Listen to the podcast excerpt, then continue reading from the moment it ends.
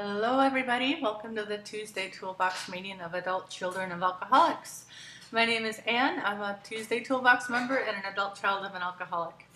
We meet every Tuesday at 7 o'clock in the Cobble Hill neighborhood of Brooklyn. You are welcome to join us and we'd love to see you there. We are recording our speakers every week and putting the recordings online because we're hoping others will benefit from hearing these stories from our members. We'd love to hear your feedback or your comments and questions. Our email address is tuesdaytoolboxaca@gmail.com.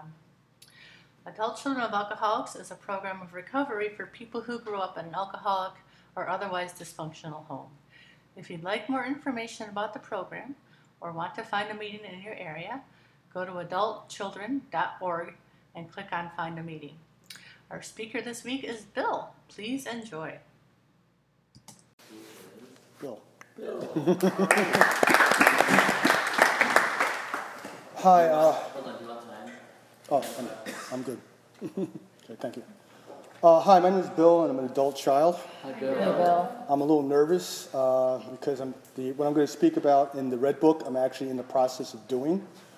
So I'm a little still kind of all over the place as far as that's concerned. But before I get started, I just want to say I first read the Laundry List. I identified with it so much that I realized I needed to be here. And it was a situation where I've been in recovery for now about 24 years, and I felt that at some point I said to myself, when is this going to end? When am I going to find peace? It seemed like every time I was in recovery, I kept finding things wrong with me, and I kept trying to fix them. I needed to fix everything that was wrong with me, and I just kept finding more and more things wrong. And when I read the Laundry List, I said, oh, great, one more program I have to go to. I came here, and the first thing I did was, after I read the Laundry List, one of the first things I did was I did the Laundry List worksheet, the work in here. And what I discovered when I did that was I couldn't understand what brought me in here was relationships. Okay, that's what brought me in here, relationships. I had a tough time when I was growing up. There was a lot of boundary issues that were crossed that really hurt me in such a way where I didn't have boundaries growing up. I didn't know what boundaries were. A lot of women didn't have boundaries with me. So when I actually came into, what brought me in here was the fact that in recovery, I couldn't figure out where the boundaries were with women. And it caused me a lot of pain. And my solution to that was to be anorexic in relationships. Basically, I kept all my conversations with women to like 3 sentences. You know, how are you? What's going on?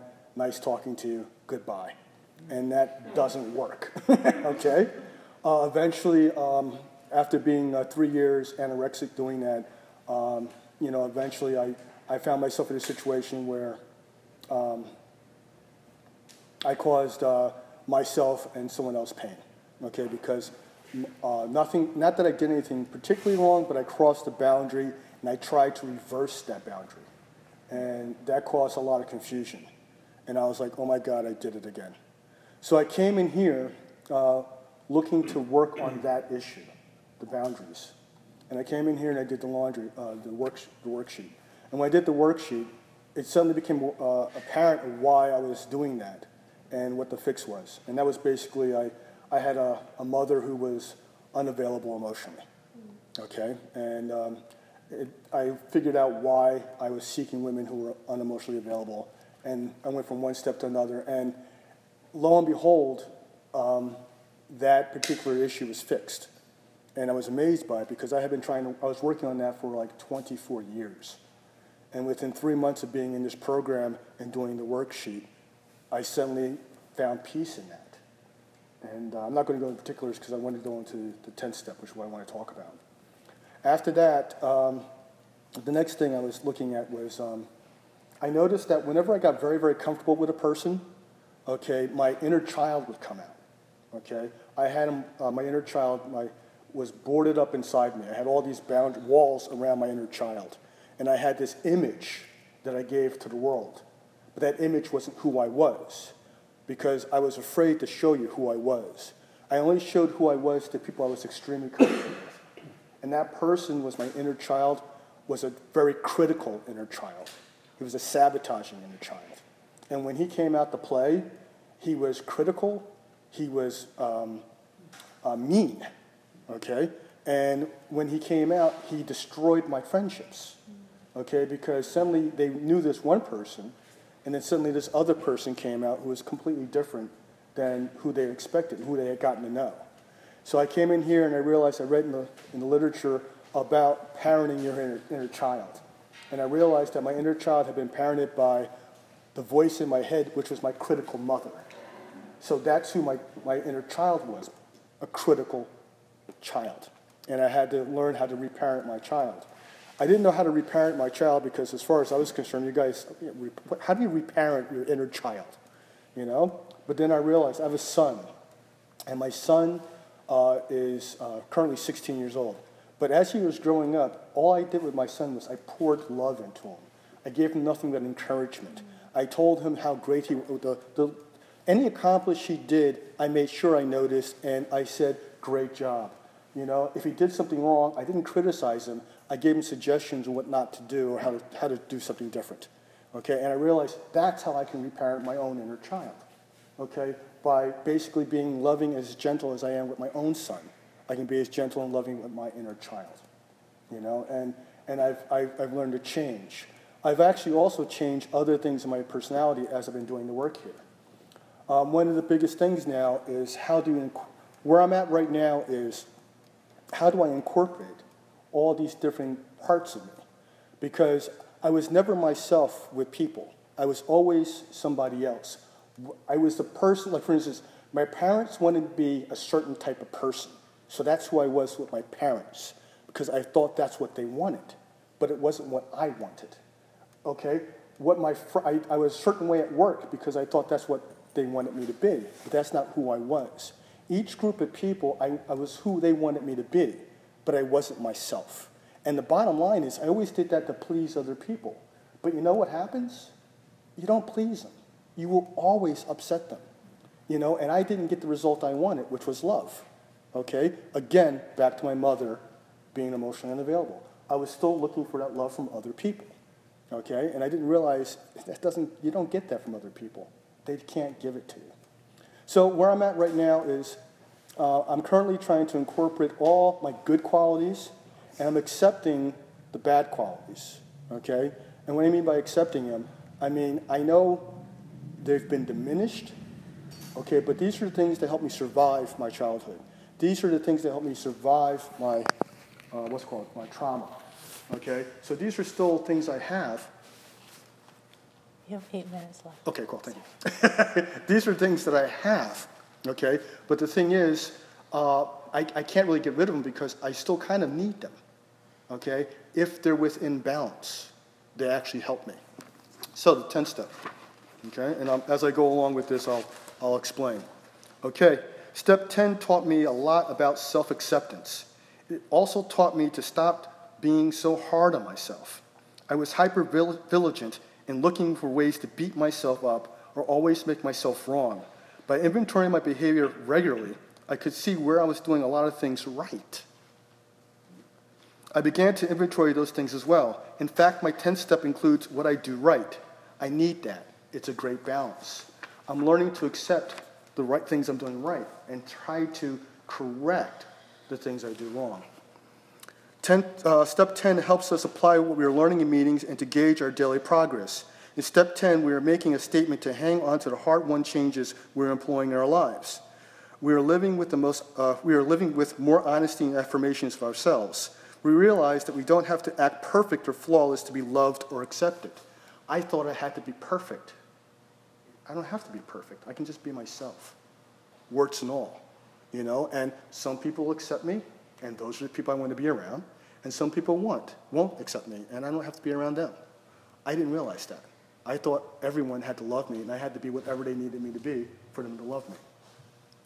We can make errors and laugh at ourselves without feeling shame.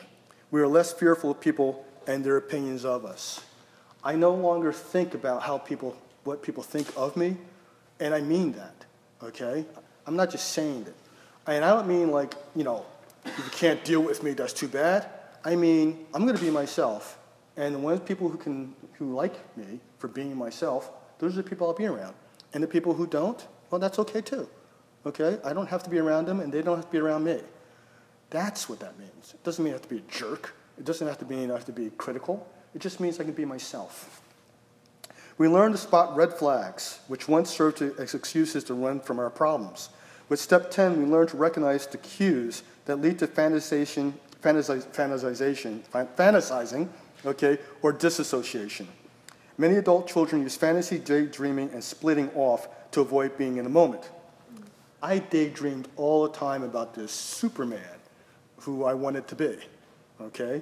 And I wasn't present in my life. I was always daydreaming about the possibilities, the what-ifs, the maybes, the should-bes, all that stuff. I wasn't here. I wasn't present. With step 10, and with the help from our sponsor or counselor, we can disrupt the fantasy or disassociation episode. When these disassociation moments happen, we relax and we think of what we might have happened leading up to this moment. Why am I fantasizing? What happened that triggered me that I had to suddenly leave the presence and go into my own head and make up a world? Okay? I started looking at that. And what those things were the red flags. Okay? There are red flags out there that basically told me I was getting into a danger area. And what I did as a child was I disassociated. My memories of it as childhood are limited. I have very few memories of my childhood because of disassociation. And what those memories are the extreme highs. Usually that was fear and terror, and the extreme lows, which are usually fear and terror, okay? But the thing is, there are very few times I just remember just having a good day. My childhood was just about extremes. Those are the only things I remember. And let me tell you, there's a lot of those. A daily weekly inventory is different than the hypervigilance we practice before recovery. I was always replaying things in my head, criticizing what I did, the behavior, all those things. I was always second-guessing myself. You know, I don't have to do that. I shouldn't be doing that. I don't do that.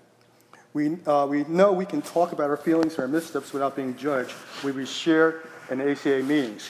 We have shaken hands with a critical inner parent, which is my inner child and then my mother. And we're beginning to listen to the actual parent who many of us choose to call God. Okay, cool. So what's going on right now is this.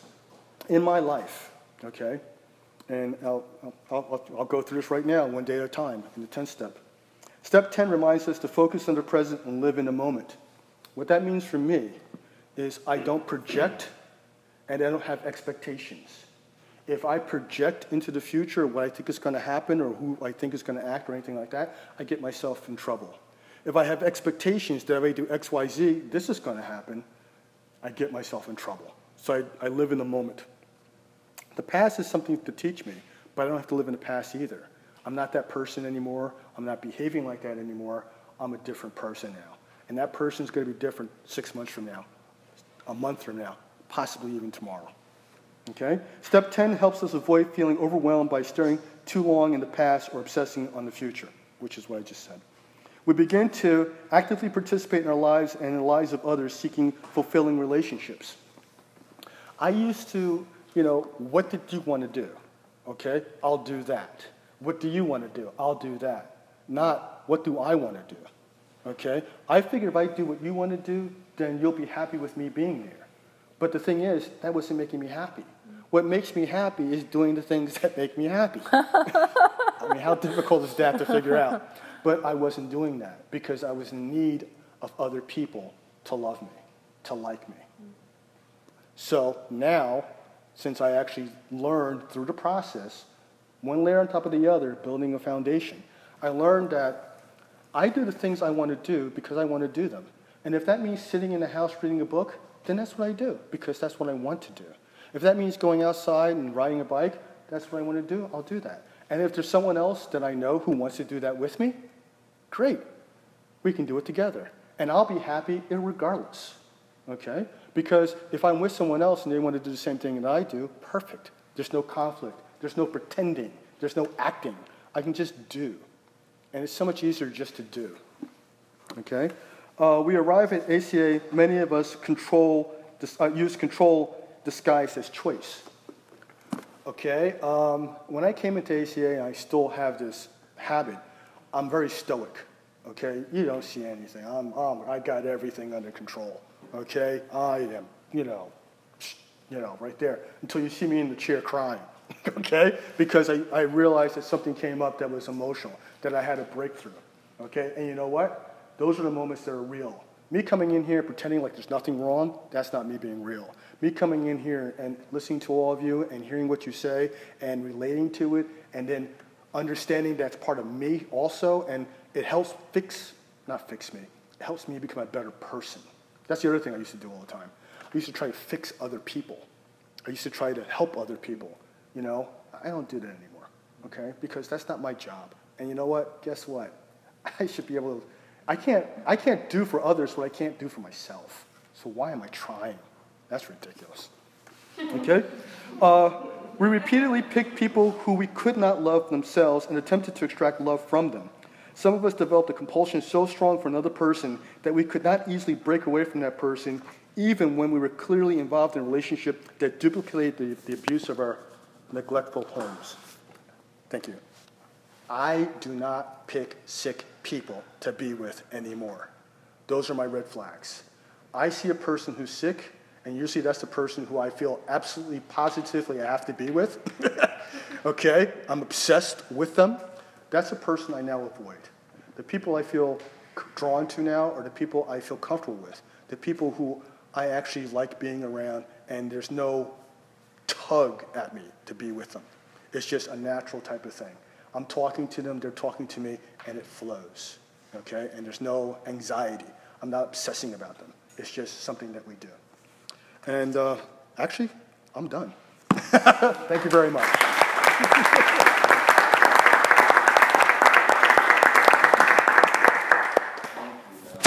It's not for the tradition.